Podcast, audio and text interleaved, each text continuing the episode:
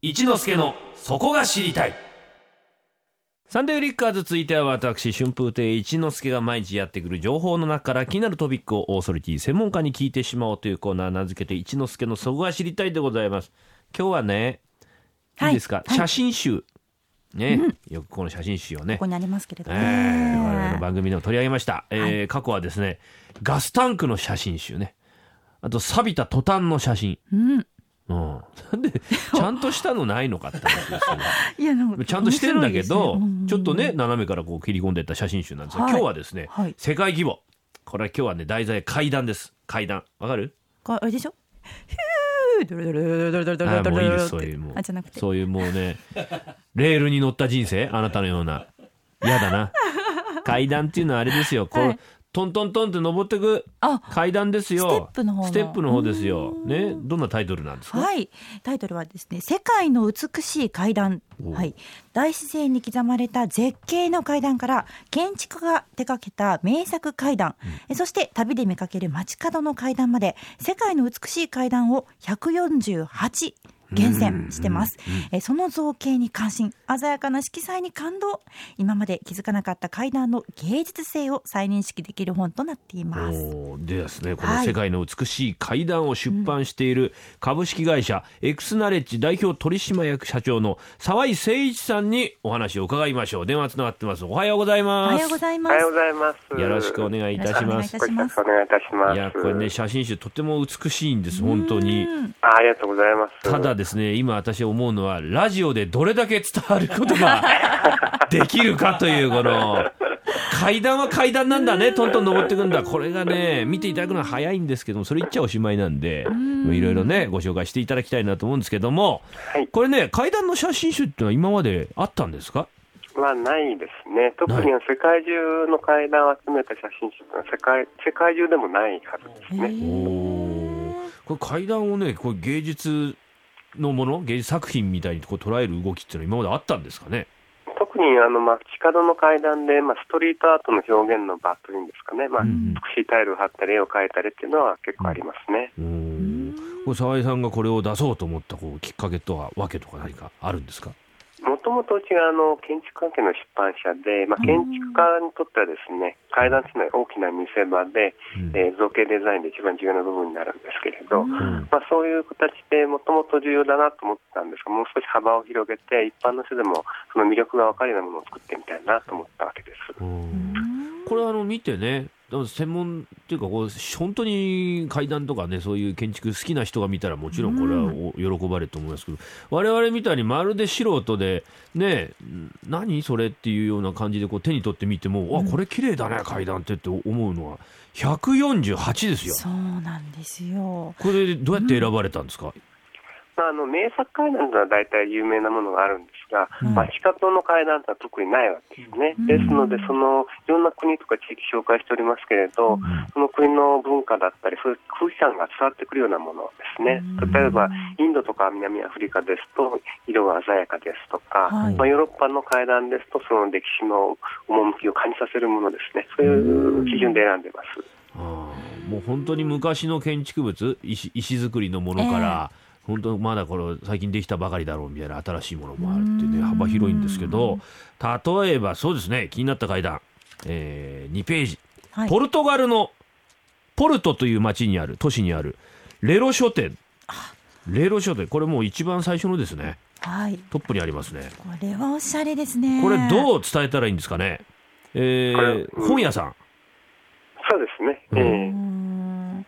あのなんて言ったらいいですかね。まっすぐな階段ではなくてこれ、えっ、と二方向から、うん。えー降りるところがあって一つに、まとまってまとまってまたこう二手に分かれてまた一つになってみたいなとても複雑なうん。階段でとても曲線ですよね。このそのなんていうんですかね。階段の円コースも円ったり、ねえ。色もこれ赤かったり紫に見えたりとかこう鮮やかなんですね。そうですね、うんえあのえー一般的には天国への階段と呼ばれるほど美しい階段ですね。ほうほうほうこれ本屋さんのこれいつ頃のできた本屋さん。1906年の開店ですから、もう100年以上経ってますね。ほうほうポルトガルの世界遺産なんですね。そうですね、で今でも営業されてて、まあ、観光名所にもなっておりまして、はい。えー毎日たくさんのあの観光客が押し寄せるんですが、はい。えー地元の方もですね、えー訪れて、あ2階があのカフェコーナーになってて、うん。そこにはいつも同じ席にいつも同じおじいさんが座ってるらしいです。いるんだ。そういうじじいがいるんですよ。どこにでも。いやもう名物のねうん方なんでしょうね。結構これもポルトトガルのポルトに行ったらこう必ず行くだろうみたいなそういうところなんですか？ね、観光名所ですね。へえなんかこんなおしゃれな場所だとなんかねそういうインテリアブックとかばっかり置いてそうですよね。これうん。ここは行かれたことあります？沢井さん。私は行ってないんですけど、私の部下が取材に行ってますね、こちらは。どう思われます？これを見て沢井さんとそうですね、この階段自体はほとんどないですし、うん。この書店自体、あのこれ以外にですね、世界の美しい本屋さんっていうのも出してまして、えその中でも飛び抜けて美しい本屋さんですね。え美しい本屋っていう観点がないね。我々にはね 美しすぎる本屋の店員みたいなのはわかるけどさ。本屋自体が美しいっていうのはなかなか日ね本それはあの日本にですね美しい本屋さんが少ないからですね。海外に行くとものすごい美しい本屋さんが多いんですよ。へへえそっか。あとねこの後、えーオーストリア北部のメルク修道院はい。これはなんだこれ。うう螺旋階段なんですね、そうですね、ぐるぐる回ってる螺旋階段、まあ、図書館とつながっているんですけれど、うん。うんまあ、その図書館もすごい美しくて有名で、えー世界でもトップ10ぐらいに入る美しい図書館なんですけれど、ほうほうほう。造形がこう巻貝みたいになってますね、うん。そうですね。あの、こういうふうにちょっと古い建物っていうのは、自然の造形物をこう似せて作る場合がありますので、えーこの場合はかなり貝に似せて作ってるんじゃないかと思います。うんうんうんうん。なんかこれねずーっと見てると吸い込まれそうな感じですよね。そうこうあの本を回すと目が回りそうなぐらい、うんね、こう渦を巻いてるというか。これはいつ頃の建物なんですか、もともとあの11世紀に建てられたんですけれど、18世紀に改築されまして、その当時流行ったのがバロッね、うん。まあバロックっていうと大体絵が描かれて天井に描かれてるんですけれど、大体、えー天使みたいな人が飛んでいる絵が描かれたら大体バロック建築って言われます。ね。その中でもバロック建築の手法とまあ宝物と言われているような建物ですね。へえこれはメルク修道院まあ見ていただければわかるということ。で 大変に伝わりにくいですけどうね、ん。うん。次行ってみようかなこれ、えー、64ページガステルガチェ島スペインですね。ガステルガチェ島の階段ですよ。うわー。なんじゃこりゃ。これこれなんかに似てますよね。これはパッと見あのばうん。万里の長城だ、ね。そうですね、その通りですね。え日本日本ではまだあんまり知られてないんですけれど、スペインでは有名な、えー観光名所の一つになってますね。え。ほうほうほうほう。これはどういう経緯でこう建てられたんですかねあのーあの絶景絶海の孤島っていうんですかちっちゃな島があって、うん。でそこの、まあえー上に、えー教会っていうかですね、まあ礼拝堂のような形で建てられてますね。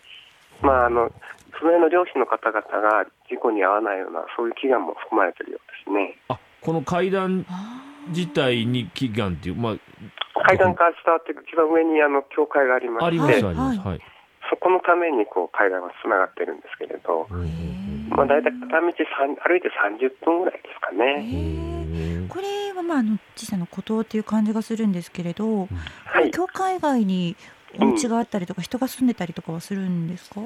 これはですね、絶景の中にある教会とか修道院はですね、どちらかというと世俗を離れるために人里離れて作るんですね。